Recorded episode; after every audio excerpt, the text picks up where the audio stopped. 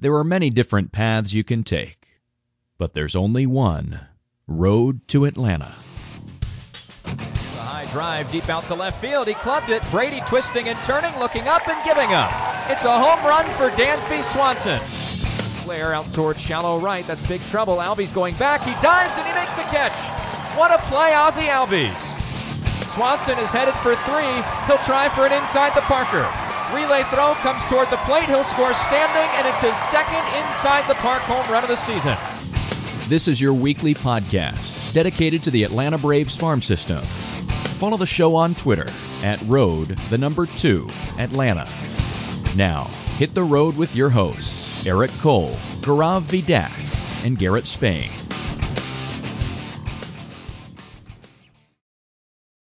Ladies and gentlemen, welcome to the Road to Atlanta, a podcast devoted solely to the Braves farm system and Braves prospects. I am one of your hosts, Eric Cole. You may recognize me for my work over on BatteryPower.com, where I've been the deputy site manager since 2018 and the, and the minor league editor since 2015. Joining me as often on this podcast, you can follow him over on Twitter at BravesMILB, my longtime colleague and good buddy Garrett Spain. What's going on, man? Nothing much. I'm hanging in there. What's up with you? Oh, just you know, trying to live the life, getting used to this off season that we're uh, currently in midst of. Uh, it's not a full baseball off season quite yet. As we record this on Monday, uh, October 31st on Halloween, uh, neither Garrett nor I get have to participate in the Halloween festivities. My kids are, you know, off with their friends, having fun, and you know, doing their trick or treating thing. So my wife has kind of had the house to ourselves this evening, which has been nice and quiet. Um, it's we have also had uh, Game Three of the World Series postponed, so we don't even have baseball to kind of follow along with. Although to be fair, this this World Series has been a little bit tough for me to kind of watch because these aren't exactly two teams I particularly enjoy uh, in a lot of respects. So you know we're kind of counting down the days until the World Series is over, and then we start to get some important deadlines, which oddly enough is what kind of brings us to this episode. I know we haven't recorded in the last couple weeks. My apologies for that. Combination of just some like you know logistical, haven't been able to kind of put together a time where we could record where it made sense, and also there's just not a lot to talk about until the offseason officially starts. Now we do have the Arizona Fall League, and I'm going to throw it to Garrett here just a little bit just to you know run down what's been going on with the Braves prospects in the Arizona Fall League, of which there have been quite a few, and there's actually been some guys that have been performing well. Uh, but we also have some deadlines coming up. Now we'll have you know obviously when free agency is declared, we'll start to see more and more guys becoming minor league free agents, and we'll make sure we take a look at and cover that as that happens. And we're going to start you know having questions answered about who's going to get DFA'd, who's going to you know be removed from the 40 man, who's going to get. But the reason why those decisions are being made is because the Rule 5 draft comes up in the winning winter meetings, and we have no reason to believe that the plans are going to change. The major league portion of the Rule 5 draft obviously didn't happen uh, normally uh, these the, the past off season uh, because for a lot of reasons, uh, notably just the lack of time coming off the work stoppage. But everything that we understand is that there will be a Rule 5 draft this year, and to protect players from that Rule 5 draft, you have to add them to your 40 man roster, at least the major league portion. The minor league portion, you're getting a little some weirder semantic type stuff, but the the big version is if you you have to pick if you want to pick someone on the Rule 5, you have to add them to your major league roster, but you can't add guys who are on current 40 man rosters. Uh, there's a lot of you know requirements as to what kind of players are eligible for the Rule 5, how old they were drafted, and then how long they've been in the minor leagues and all that stuff. And we actually have a primer that Garrett put together for us uh, not that long ago that went up on the site. Make sure you go take a look at that. It's a really good companion piece for this week's podcast where we go through some of the names that you know we think are have real potential to get picked uh, some guys who are possible, some guys who are far less likely. We also just kind of give you all the names kind of lumped in at the end as to who's eligible, so you can kind of pick and choose who you would like to get, see protected and maybe some potential roster moves. But before we kind of get into all that roster stuff, uh, Garrett, I want to talk a little bit about the Arizona Fall League because we uh, we've been doing weekly recaps for the of the Arizona Fall League. That's been kind of your assignment this off season. Uh, you are doing yeoman's work, I must say. You know, it's a it's it can be at times a pretty tough beat, but there's a, there's actually been a, a, number of guys who are in the Brave system who are playing in the Arizona Fall League on both sides of the ball, and we've actually seen some guys performing reasonably well, particularly on the position, position player side, which has been nice to see. So talk a little bit about what's been going on, particularly with uh, arguably I, I would I, it's very close. He's if he's not the top prospect in the system, he's really close. Uh, at least on the position, I mean, certainly on the position player side. So talk to us a little bit what's going on in the AFL. Yeah, definitely the star of the league in terms of name recognition and such is Justyn-Henry Malloy. He's had a really good start to this fall league season. Kind of had a bad week last week or the week before last where he really struggled. And only had he didn't have any hits over the week, but then last week he bounced back. reached base multiple times in each game, and he's just been consistently good. Now he hasn't hit for a ton of power. He doesn't have any home runs yet. I think his iso- isolated power is right around 100, which that's a fairly hitter friendly league. So you typically see fairly good hitting numbers. Um, and he's striking out more lately, not walking as much as he did early in the season. But overall, he's had a really great season, and he's had a he's played a lot of baseball this season, and he's seems to have been able to maintain that. And I wonder if you know he's played left field every game. I wonder if some of sending him into the some of sending him to the fall league was getting him defensive experience because that's typically where he seemed to lack this year. And overall, offensively, he's done a fine job. Defensively, it's a work in progress. He's adjusting to the position. He's not the most athletic player out there, but he's not necessarily, you know, a waste of space out there either. Cal Conley, uh, the shortstop, is the guy that's been the best player so far for them. He had kind of a rough first week, and then since then he's raked consistently. Uh, he's a guy that I was worried about approach wise because he does go did go through spells during the regular season where he'd strike out a ton and not walk for weeks at a time, but he had a couple home runs for them. One of them was inside the park, kind of a misplay on the outfield, but it's it counts as a home run. But his peripherals are really good. Uh, his strikeout rate's right around 25%, which isn't great, but when you look at a guy that he's only played limited amount of time at high A, going to that league and only striking out 25%, it's fairly good job uh, 12 walks and 72 plate appearances. His peripherals are fantastic. He's hitting the ball hard. He's doing a lot better offensively than he was doing during the regular season, and it's good to see him. He wasn't a guy that really struggled with injury this year, so he's a guy that again has also played a lot of baseball, and he's still keeping that level of play up. Uh, defensively, he's had he has like five errors. He didn't struggle a ton defensively this year. Um, in terms of errors, he, he didn't struggle with a lot of errors. Yeah, he had some stretches where he was pretty rough over right. there. And, and he's in one of those stretches where he hasn't been great at shortstop, but he's hit well and he's a guy that he does flash that potential. When he hits, he can go two or three weeks where he looks really good at the plate, and then he can either get too home run happy or just too pull happy in general and really struggle. But he does he's done well for himself. Cade Bunnell is the other position player, and he's just kind of been what he is. He strikes out a ton. He draws a lot of walks. He hasn't really hit. He hasn't hit for any power, but he also has only played like seven games or something like that. But yeah, that's Bunnell's an interesting guy because he kind of plays all over the infield, uh, draws a ton of walks, can hit for reasonable power, and he just strikes out a ton. It's an somewhat interesting bat, but the strikeout rates are egregiously bad, and they always have been. Pitching side, typically where the Braves send pitching guys. They're always almost always injured players, and that's the case with most of the guys this year. Austin Smith is one exception. Austin played most of the season healthy. Uh, had a little bit of an injury issue in the middle of the season, but for the most part, he was healthy all year. He's been the best pitcher for the team down there. He's striking out a lot of guys, not walking a ton. He's a solid reliever. He's a little bit of an older guy in terms of, you know, he was at high A this year and was doing very well, but he was an older player and so seeing him as a another power relief arm in the system, those guys can bust and they can hit in the blink of an eye, and he's done well for himself.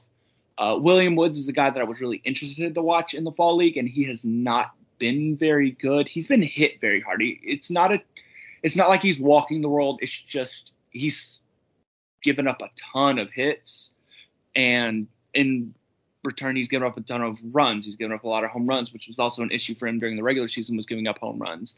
So that's been he's a guy that I think I mean he's on the 40 man roster. He's a guy that's legitimately going to get a chance to make the the roster next year, and he just has struggled. Alex Siegel has struggled too. I give him a little bit of a break because he is coming off of Tommy John surgery and he's still recovering, but he's walked. It's I, I, can't remember the exact numbers, but it's like 11 walks and six and two thirds innings. It's it's rough. He's really struggled with his control down there, and he's had some bad games where he'll go out there and walk four or five guys, and it gets really bad for him.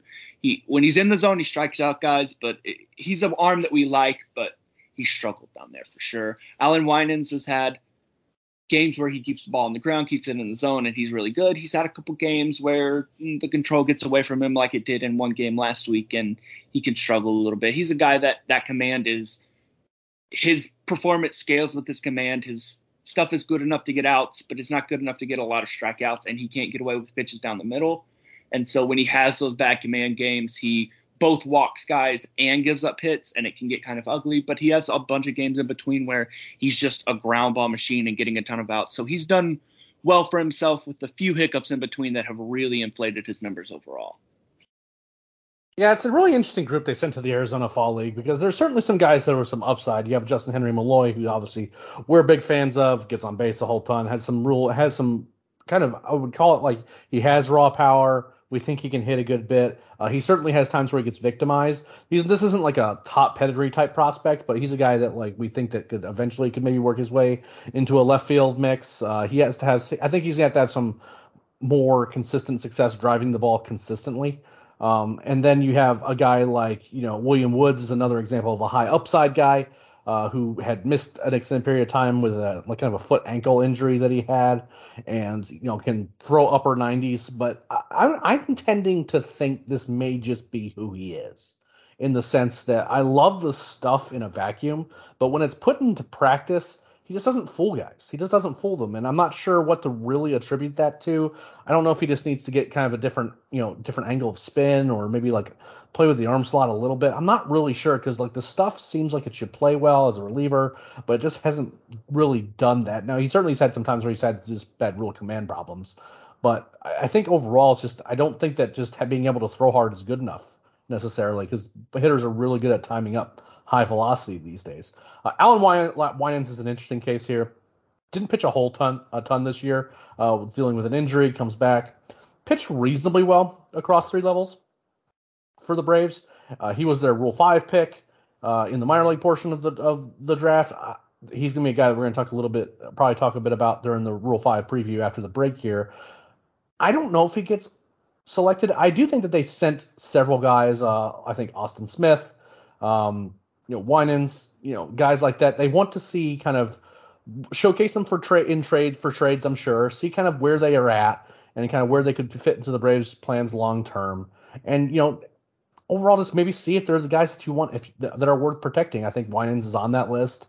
Um, I'm a little bit surprised they didn't maybe send some more other guys that were, you know, potentially Rule Five guys along this stretch. There's some relievers that we'll talk about, for example, but maybe they don't want to this might be, you know, like some 4D chess type stuff happening, but maybe some of the guys that they would like to keep, they didn't want to send to the Arizona Fall League because if they were good, then they might get picked, and they don't necessarily want to protect them, uh, which is kind of an interesting thing. Uh, you highlighted Cade Bunnell, and that that is such an adept thing is that he's literally just the guy he always has been. He hit really well in Mississippi, and he draws a bunch of walks, but he strikes like he's regardless of what his stat line is, he's gonna strike out a third of the time.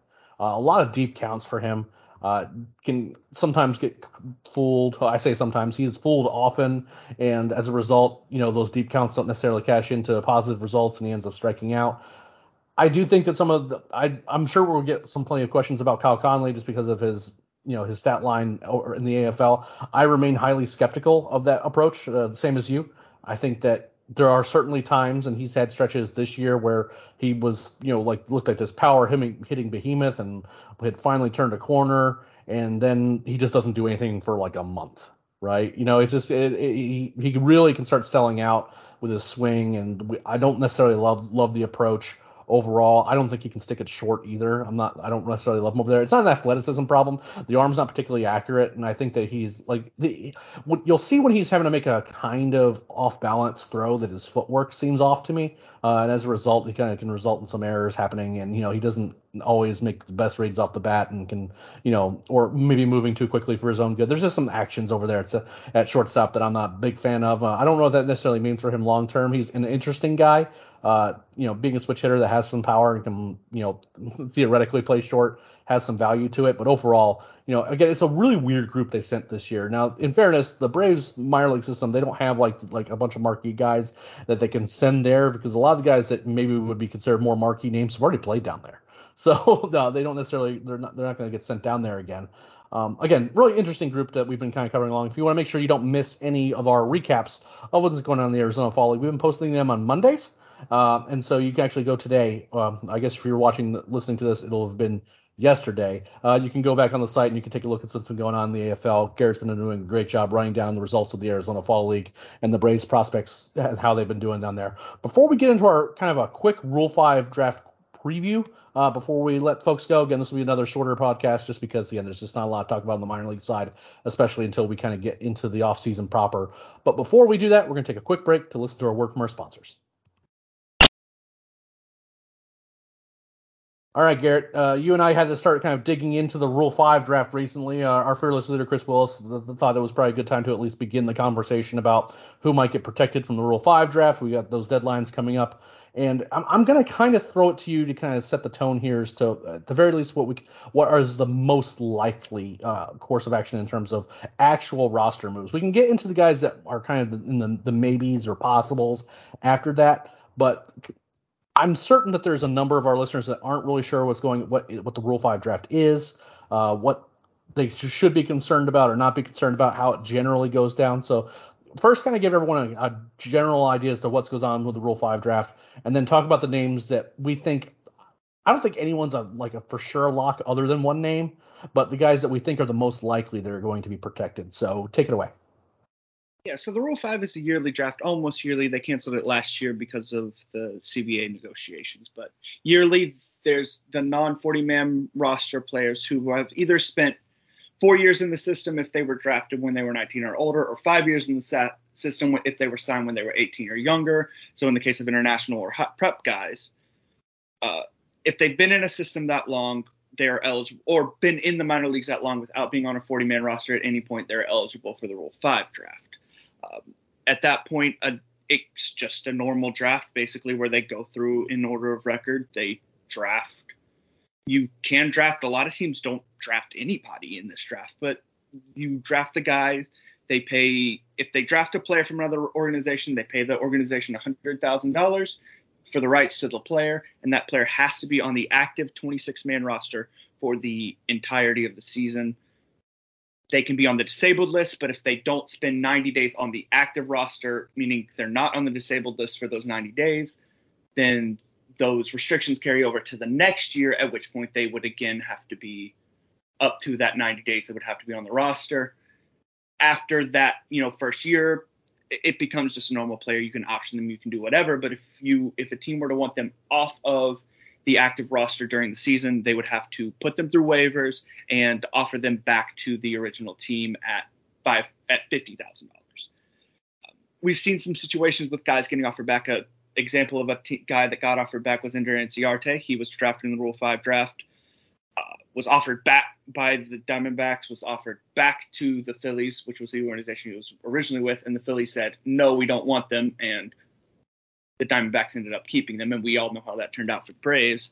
Uh, so it's, I mean, players do come through the system. A recent player that had success with the Braves was Daniel Winkler, was a Rule Five draft guy, uh, and he was a guy that was under that injury thing where he was injured that first year and it became a whole thing. But that's kind of the basics of how it works, and it's just to kind of keep organizations from hoarding too many prospects that never get a chance at the major level. And you and what happens is this year the deadline is, I believe, November 18th, where the Braves will clear out as many roster spots as they need, and they can add their not and their their players that would be eligible. They'll add them to their 40 man roster, the ones that they want to protect, and any guys that are eligible that they don't add to the 40 man roster by November 18th can be picked up by another team in the draft.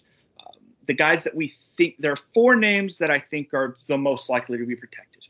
Darius Vines, uh, starting pitcher, he was great at Double A this year. Towards the end of the season, he had success at Triple A. That's a guy that theoretically could factor to the major level next year, and that's yeah, he's close that, to a lot. When, yeah. When you have a starting pitcher that's had success with that upper levels, if they don't protect him, someone is probably going to pick him. And so that's a guy that they're going to protect, and that's a guy that I think that they like and want to have in the organization. They don't want to just give him up for a hundred thousand um, dollars.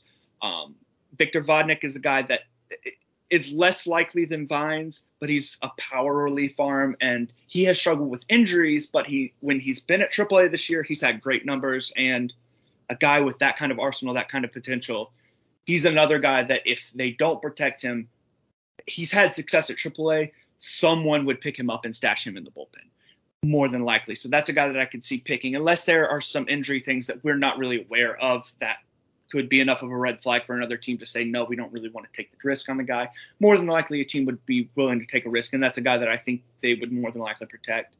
Roddery Munoz is an interesting name.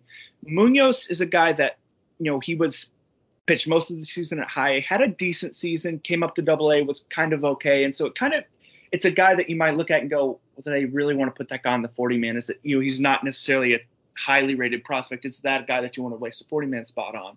But he is another player. He has a very, he has a upper 90s fastball. He has a slider. He's a guy that a team could take and stash in the bullpen and so he's a guy that I think would more than likely get taken. And I think that he's a guy that they want to protect. Oh, an example of a guy that they protected in recent years would be Huascar Ynoa. He had a rough season at high A in 2018. He was only 20 years old at the time, but he was a guy that they knew we threw 100 miles an hour. They knew teams would look at him and they were like, okay, we're going to protect this guy. We don't want to lose this guy in the draft. And it's a it would be a similar situation for Munoz where it's a guy that maybe the stuff the numbers aren't necessarily bearing out how good he is, but he's a guy that they know potential wise what he could be, and they know that teams are there's not a ton of risk in getting a guy and stashing him in the bullpen in the Rule Five typically because a lot of those guys at the end of your bullpen aren't pitching important innings anyways. And so that's a guy I could see a team taking, and I think I could see them uh, protecting. The biggest name of the group that we think will get protected is Braden Shewmake. Now, Shewmake has not had a good season, and it, I think they're almost certainly going to protect.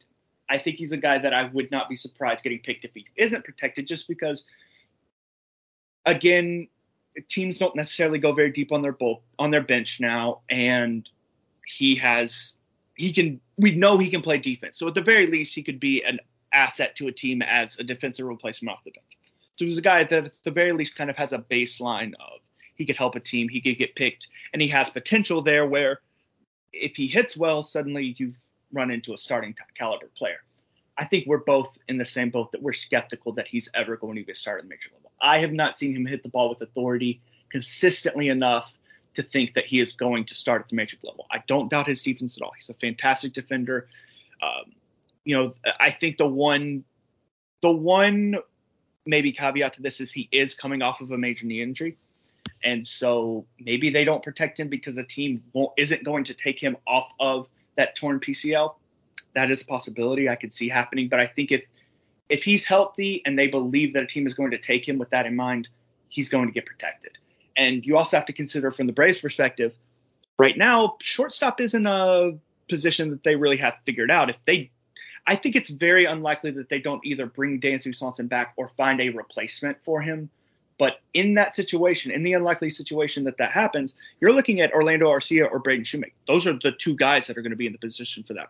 Um, for that, or, and or Vaughn Grissom, right? Vaughn Grissom, but I, I, I don't trust him. I don't trust Grissom defensively for what it's worth. I guess he could be there, but you know, in, in the instance that that happens, you know, there's he's one of three guys that could get that job, and he's probably the best defender of those three, which helps a lot in that situation. So, with an uncertain situation at that position, do you really want to take the chance of leaving that guy off?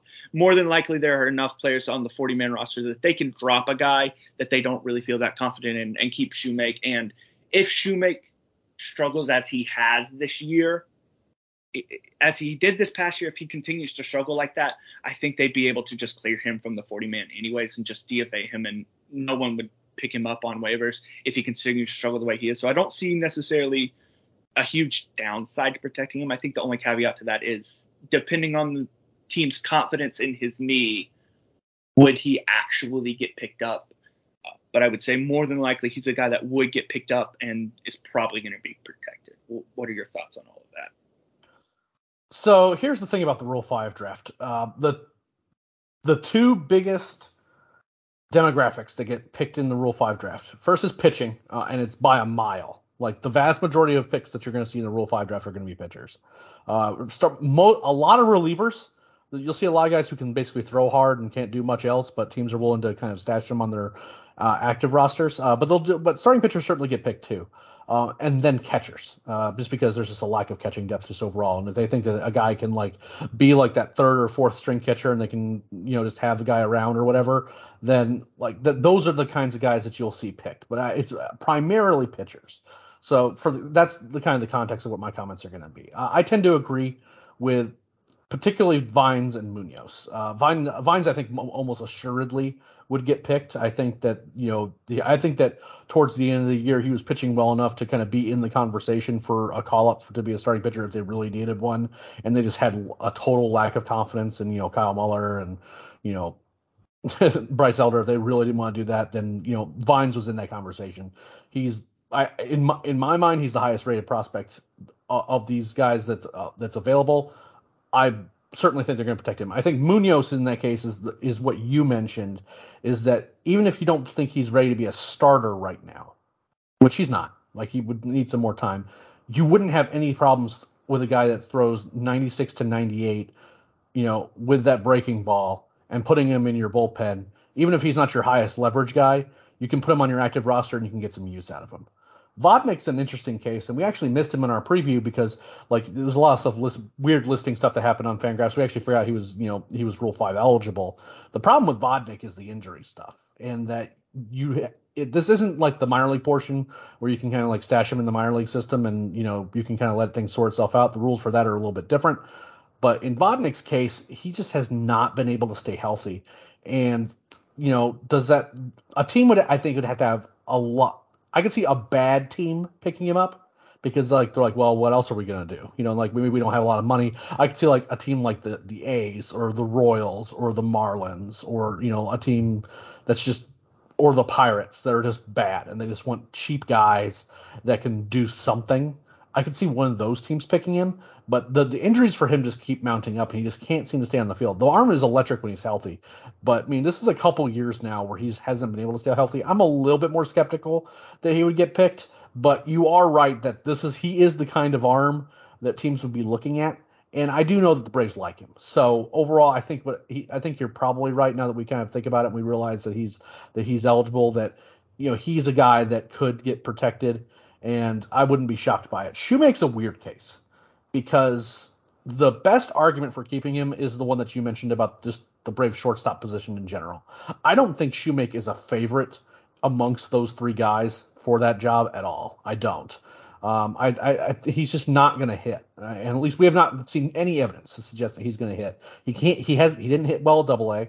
He hasn't hit well, and he didn't hit well in Triple A. He's dealt with. He dealt with injuries all year and you know then obviously ended the year on an injury. That well, that one wasn't his fault. He ran straight into Travis Demeritte.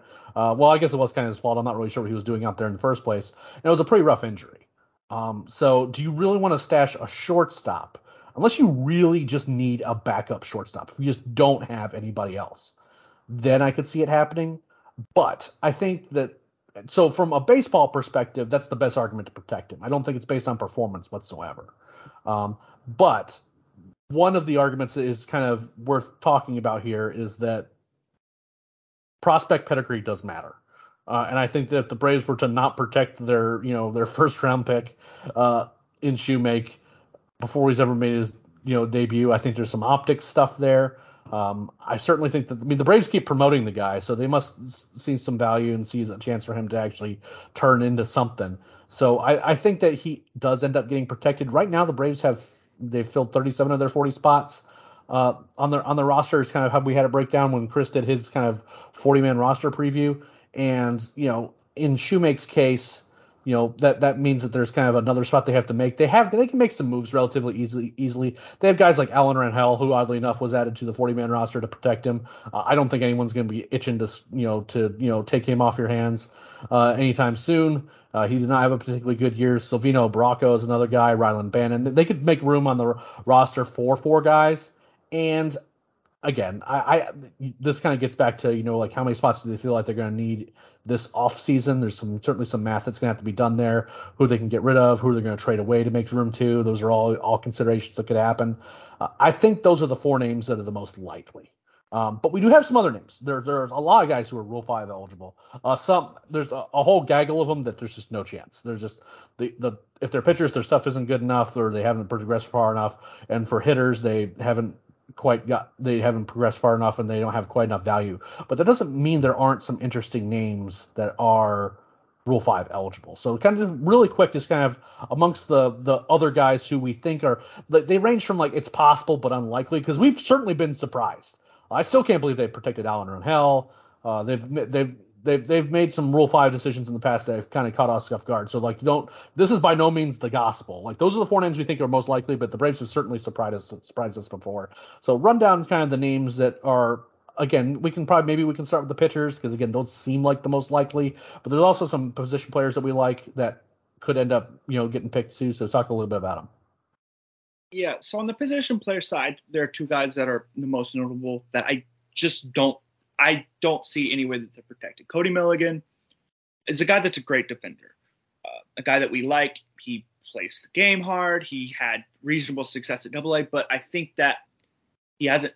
You know, his Double A numbers aren't great. He doesn't infer a ton of power. I I don't necessarily see a team taking that guy and stashing him on the bench. I don't see.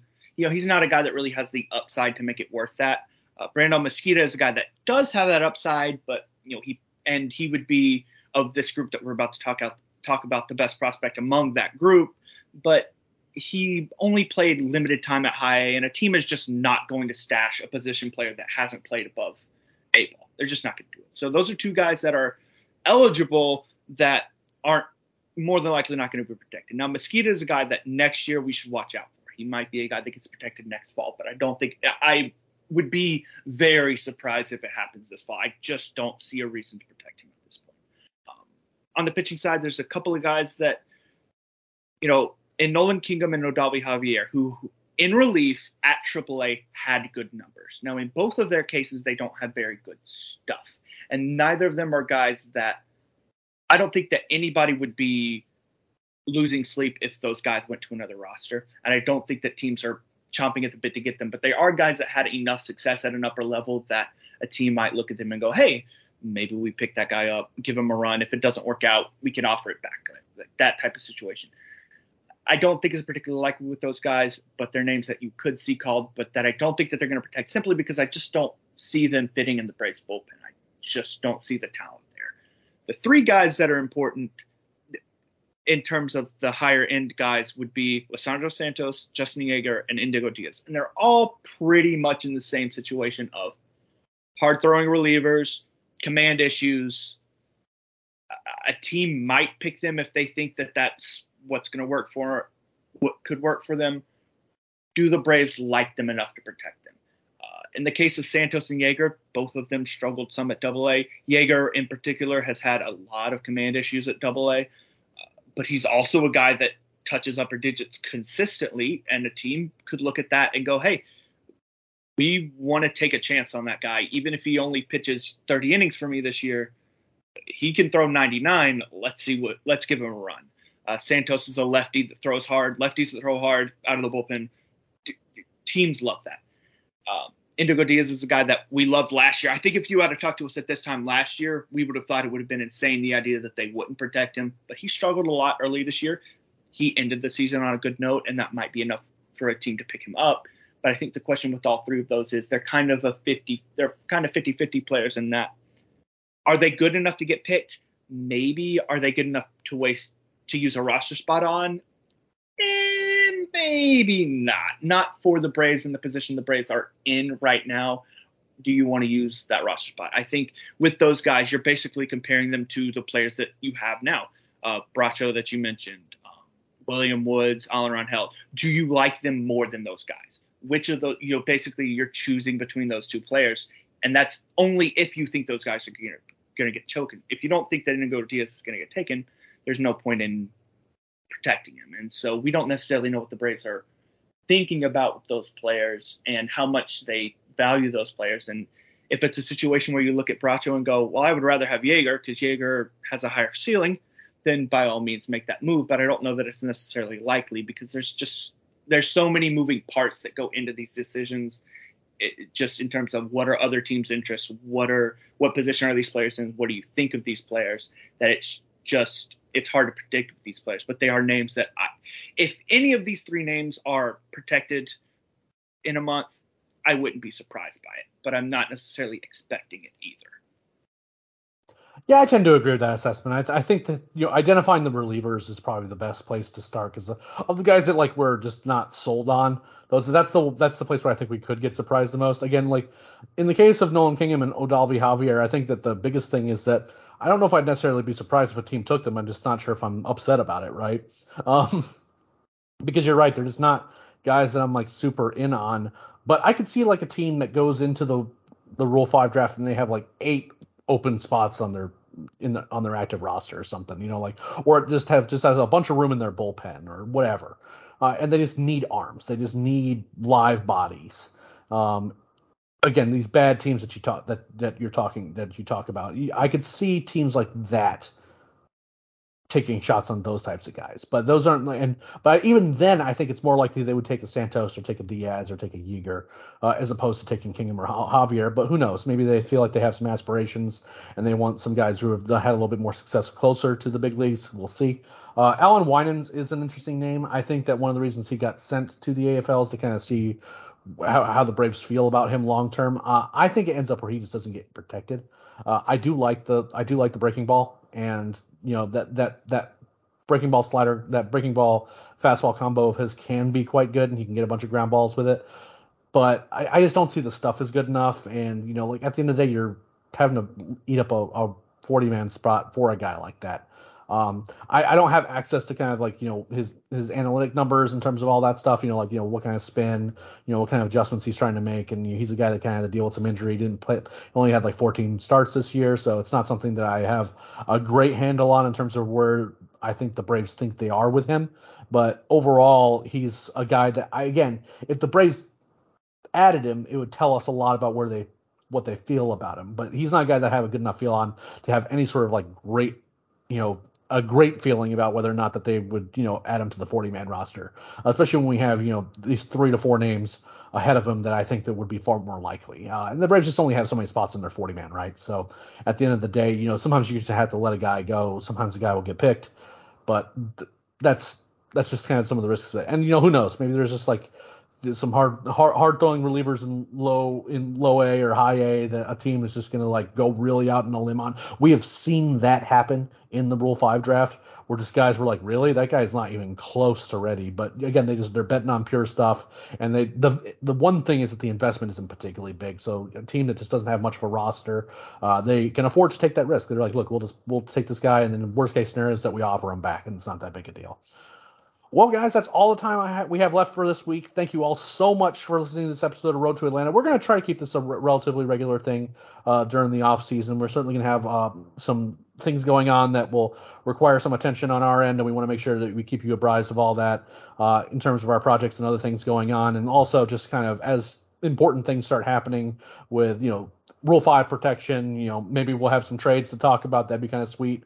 Uh, going in, going into the holidays, that'd be nice to have something to talk about. Road to Atlanta is just is not going to be a, a show that's going to be happening every week. Uh, it's just not something that's really feasible with this, frankly, a lack of content to talk about. You can only talk about what the AFL uh, highlights and updates so often uh, without it just kind of being really repetitive and short podcasts. But we do want to get a podcast in the feed to kind of get you know help you scratch that minor league itch. And we want to thank each and every one of you for listening to the podcast. If you don't want to miss a single episode of the this podcast, or any of the podcasts on the Battery Power Network, make sure you listen you and subscribe to the Battery Power podcast feed on one of your preferred podcast platform. We're on all of them, or if we're not on all of them, we can be on all of them. We're certainly on all the major ones. Just subscribe to the Battery Power podcast. Not only do you get this podcast, You'll get the flagship show hosted by the great Brad Rowland, occasionally co-hosted by myself and or Scott Coleman. Uh, you also get the Daily Hammer hosted by the great Sean Coleman, which is kind of our week, you know, during the week update, quick, po- quick uh, podcast to talk about what's going on. Most time in the season, talking about what happened the previous night but you know going into the off season kind of just you know, getting some general topics and general discussion about what's going on